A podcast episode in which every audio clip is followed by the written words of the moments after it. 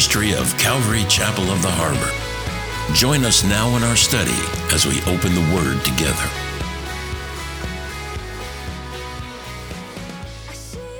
He prayed that he would, and I, I haven't seen him since, so I, I, I trust that, you know, he's delivered. You see, we can pray for things and things can happen, but truly what God wants, He wants to be Lord over everything. He wants us to have power over sin.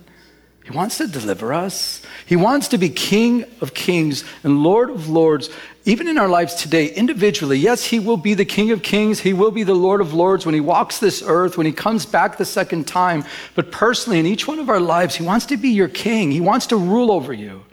He wants to be your Lord. Lord means you're submitted to His Lordship. And it's a reminder for us. Amen? Amen. Back in our text, to go with that, Luke 6 uh, 46, Jesus said, But why do you call me Lord, Lord, and do not do the things which I say? So you have many people who call him Lord, Lord, but they're not really doing what he's asked, and they don't have the power of the Spirit working in their lives. Back in our text. Then I saw an angel standing in the sun and he cried with a loud voice, saying to all the birds that fly in the midst of heaven, Come and gather together for the supper of the great God, that you may eat the flesh of kings, the flesh of captains, and the flesh of mighty men, the flesh of horses, and all those who sit on them, and the flesh of all people, free and slave, both small and great. John sees an angel. Do you notice where he's standing? Standing in the sun. I don't know if you've ever looked directly at the sun. It's not easy to see something when it's in the sun. Some say that he was probably brighter than the sun. He's just like standing there, brighter than the sun. And he calls out with a loud voice. Typically, when you hear an angel calling out with a loud voice, means judgment's coming. Typically, that's what it means. Judgment's coming. It's exactly what's happening. Judgment's coming. And he calls the birds that fly in the midst of heaven, in the midst of the sky, and he tells them to come gather for the supper of the great God. Interesting, chapter 19, we have two suppers. We have two feasts. Remember, we have the, the first one is the, the feast of the Lamb, the, the wedding feast of the, of the bride. It's our marriage supper of the Lamb. It's a feast. And for us, as the bride of Christ, we're going to feast. We're going to have a great meal. Those that are in this story, those that'll be fighting in this battle, that'll be on the ground, they're going to be the meal.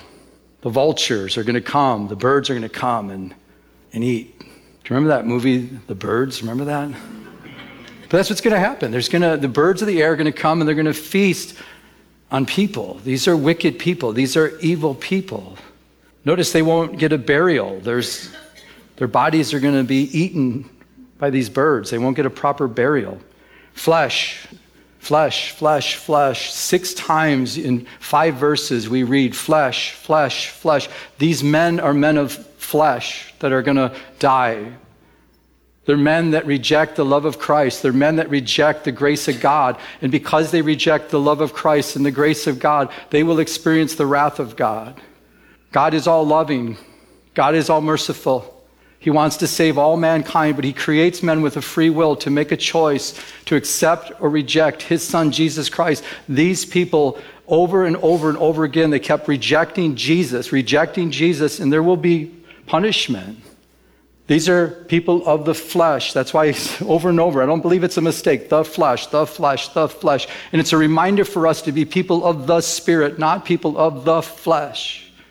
Day by day, we have an opportunity to make a choice. Are we going to walk in the Spirit or are we going to be people of the flesh, people like everybody else? And God wants us to be men and women of the Spirit, not men and women of the flesh. You know, in your flesh dwells no good thing.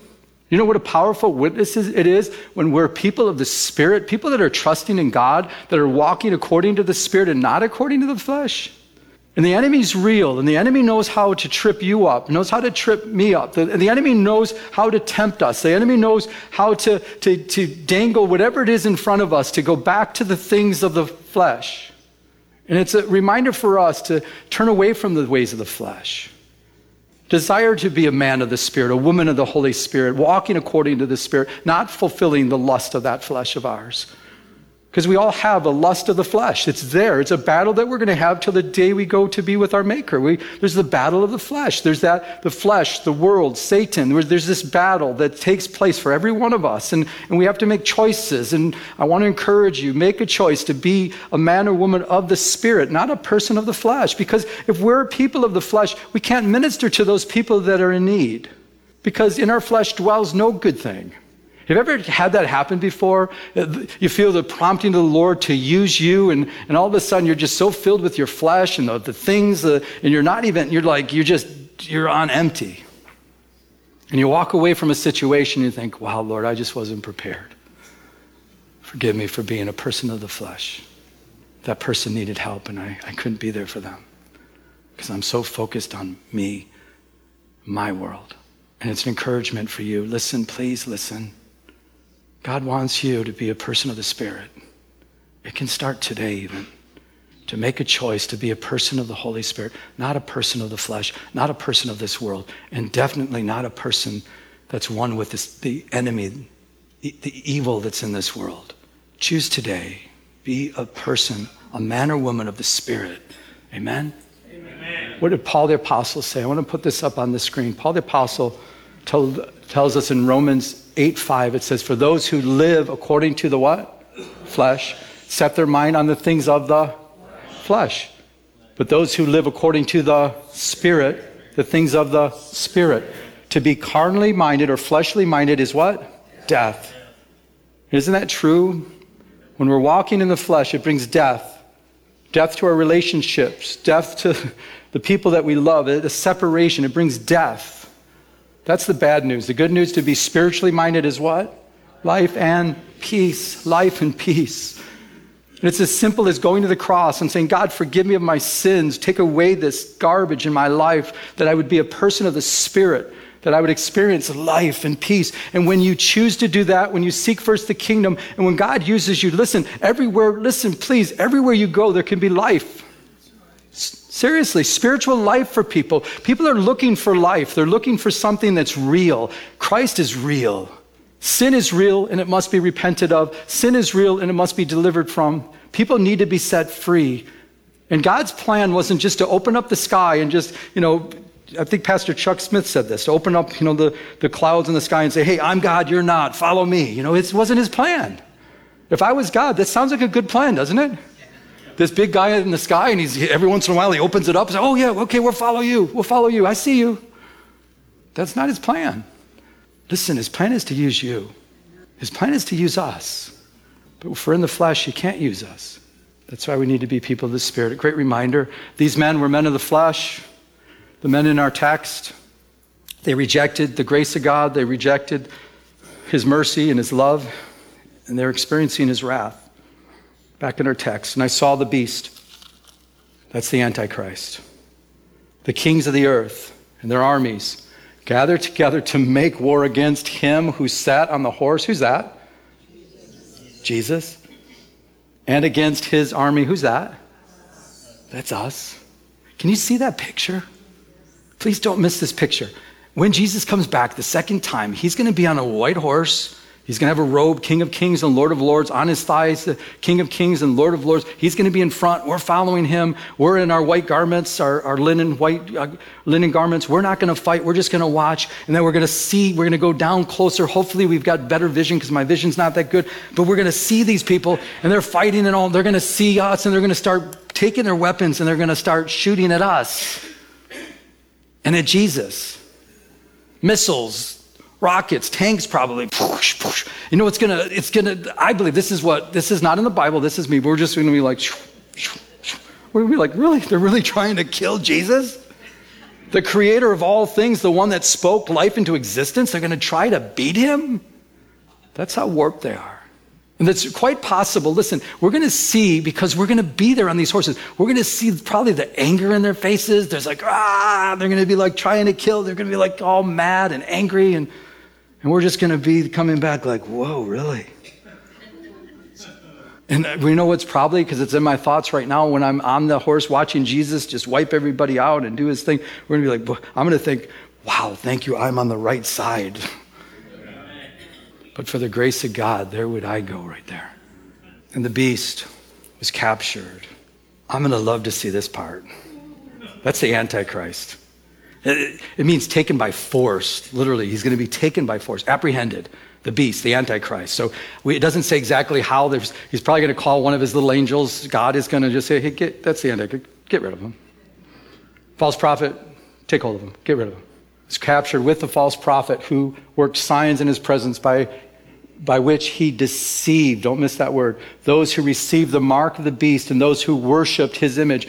These two were cast, can we say that together? Alive into the, the lake of fire, burning with brimstone. What is seen? We're going to see that. These two are going to be the very first two that will enter into the lake of fire. This is the first mention of the lake of fire in the Bible.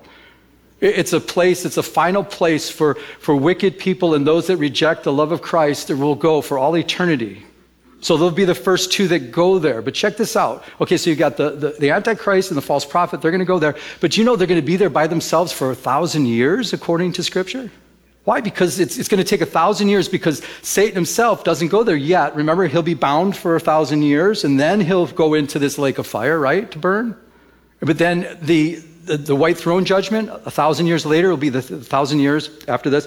The white throne judgment, those that are in this place called Hades. For those of you that maybe have not heard this before, I'll, I'll do my best to explain it. When a Christian dies, when we die, the Bible says to be absent from the body means that we're going to be in the presence of the Lord. Isn't that awesome? Amen. There's no uh, soul sleeping, I'm sorry. If you're a Seventh day Adventist or one of those have believed that we're going to soul sleep, there's no soul sleeping. We're going to be, go right into the presence of God, in his presence forever and ever, right? But the unbeliever, those that reject Christ, when they die, there's a place called Hades, a place where the unbeliever goes. It is a place of torment. My understanding of Scripture, different Scripture, there'll be different levels of torment that will take place depending on how wicked you were on the earth. You're going to be in a holding place. It's called Hades. At the white throne judgment, You'll be released. You'll, be, you'll stand in the court of God, and you will be judged for the works that you did, basically being judged because you, you rejected Christ, and then you will be cast into the lake of fire, into this place that there'll be eternal torment. This is a place of eternal torment. Let me make this very clear. God does not want any of us to go there. And you might be thinking, oh, God is so, I thought God was a God of love. He is, but He's also a God of justice meaning he's a good judge. What if you were to stand before a judge and somebody tormented your whole family? Let's say you stand before a judge and somebody came and killed your entire family and they, they caught this person red handed. They knew exactly who he was. And he stands before the judge. The judge looks at him and says, and looks at you and you say, Yeah, we want justice. We want him to get locked up. And the judge says, You know, I'm a, I'm a loving judge. I'm so sorry. I can't hurt this guy. I'm a, I'm a, I'm a, I'm a love judge. Everybody knows I just I'm a judge of love. Let him go. What would that guy do? He'd go kill more people. No, he's a God of justice also. You see, one paid the price for our sin. His name is Jesus Christ. He took the penalty. You see, that makes God a, a just judge. The penalty was paid. His son. Matter of fact, it cost this judge. Do you ever think of the fact what it took for God the Father to stand in heaven and watching his son being brutally beaten without doing anything about it? Think of one of your children. If you saw one of your children being pulverized by a, a group of people, what would your reaction be? You would jump in, wouldn't you? You would try to save that person. And my question to you think of that. The, the, God of all the universe could have just went like this with his fingers and stopped everything, but he, he allowed his son to die such a brutal death. Why? Because Jesus Christ died a brutal death to take away the sins of the world, and he allowed it. Don't tell me we have an unloving God. No, for God so loved the world, he gave his only son, that whosoever would believe in him, they shall not perish, but have everlasting life. He is a loving God, but he's a God of justice. Sin must be dealt with, evil must be dealt with. Interesting, the two witnesses that we read about, God's two witnesses on the earth that we read about, remember those two? They were taken, remember, they were killed in the streets and they were left there, and then they rose, they, they rose up. Uh, it tells us that the two were taken alive into heaven. Well, the devil's two witnesses on the earth, they're taken alive also, but they're taken alive to eternal torment. Notice what the main crime was. Did you notice that? Deception. The beast was captured, and the false prophet who worked signs of the presence uh, by which he deceived those who received the mark of the beast and those who worshiped his image. It was deception. Their main crime was they deceived the people into taking the mark. They deceived the people into worshiping an image. They, they were deceptive, and that's their main crime that's pointed out.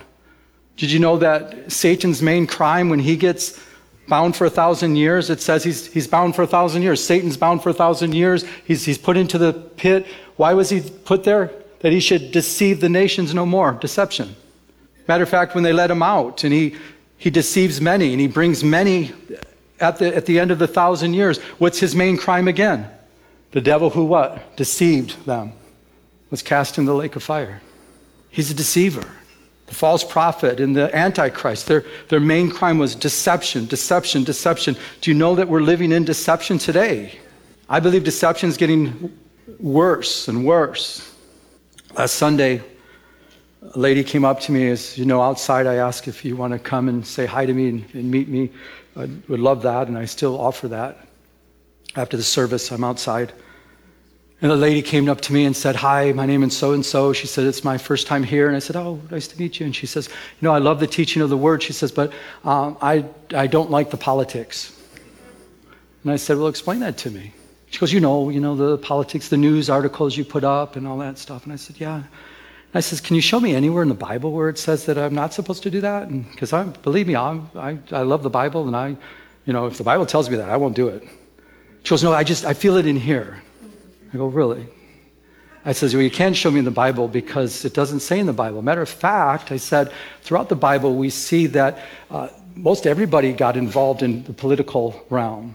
And I named some names and asked some questions, and the more I asked her questions, the more upset she was getting with me. and I says, Well, let me put it to you this way. I said, Actually, I'm upset with the pastors that don't engage in the culture.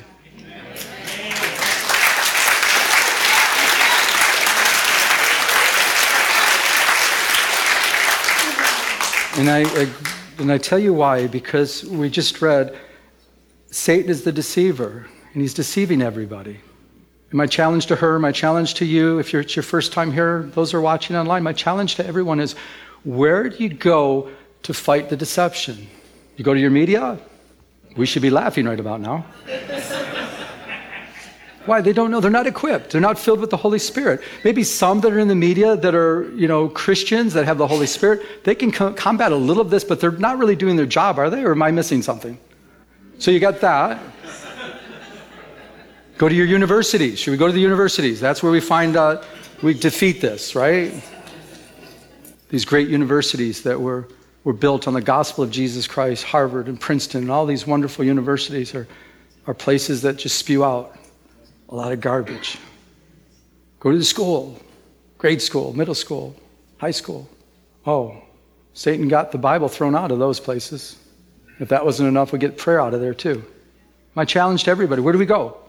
You should be able to go to the church. You should be able to hear truth from the church, and they should be able to do their best to engage in the culture with the Bible, biblically speaking. Not your opinion, not what I think, not what you think. It's not about Democrat, it's not about Republican. It's about the Word of God. Who is standing for the Word of God, and who's standing up for truth? You see, the only one that can combat, combat Satan and his lies and the deception is God in the Word of God and the truth that comes from it. And shame on the pastors that don't teach the Word of God and engage in the culture. We're not here to, you know, read the Bible just to read a Bible and some old stories that happened years ago. Uh, I, I thought the book of Revelation we're supposed to have application. Amen? Amen? Because there's a blessing when we apply it. How in the world can you apply it if we don't have, we don't apply it for today? We're to apply it for today. So I'll continue to do what I'm called to do, and I'll continue to do, because I had people, I mentioned this first service, I had a bunch of people come up to me and say, Pastor, please don't stop what you're doing. Please, that's why I'm here. Please don't stop what you're doing.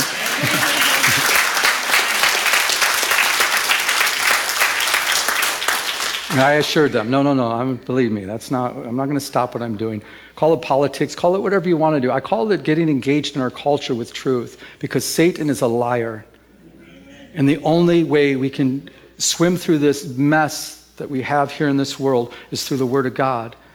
And pastors and teachers of the Bible should stand for what's true and call out what's not true. Amen? Amen. So, with that being said, did you see that?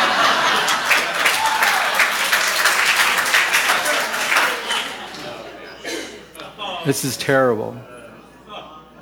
Taliban beheads junior volleyball player was part of the Afghan women's national team. This sweet little girl right here was beheaded by the Taliban. Why? Well, because I'll read it to you. It says they considered her an unbeliever for appearing unveiled and apparently rejecting their authority. So this young girl was beheaded by the Taliban. But we have a person here that calls them professional and candid. And and also, so the administration praises them, the Taliban. Not only that, we're going to send money, all kinds of money over to Afghanistan, which I understand some of it's humanitarian, which is great, but part of that huge package that your taxpayer money is going towards, uh, at least 10% is going to go to the Taliban. Is that right? Well, we'll look at the last verse and we'll close. Um, call it what you want to call it, but we're to be people of truth. We have to stand up for what's right. We have to stand up for what's true. How do we know it's true? Only one way it's through the Word of God. You can have 100 people up on this stage with 200 different opinions. I don't want to hear somebody's opinion. I want to know what the Word of God says. And I want to do it by rightly dividing the Word of truth. Many people come to you and say, Romans 13, Romans 13. Well, yeah, Romans 13. We obey the government when the government doesn't overstep their bounds. Once the government oversteps their bounds and tells us to do something that's unbiblical, then we say, no, we're going to obey God rather than man. Amen?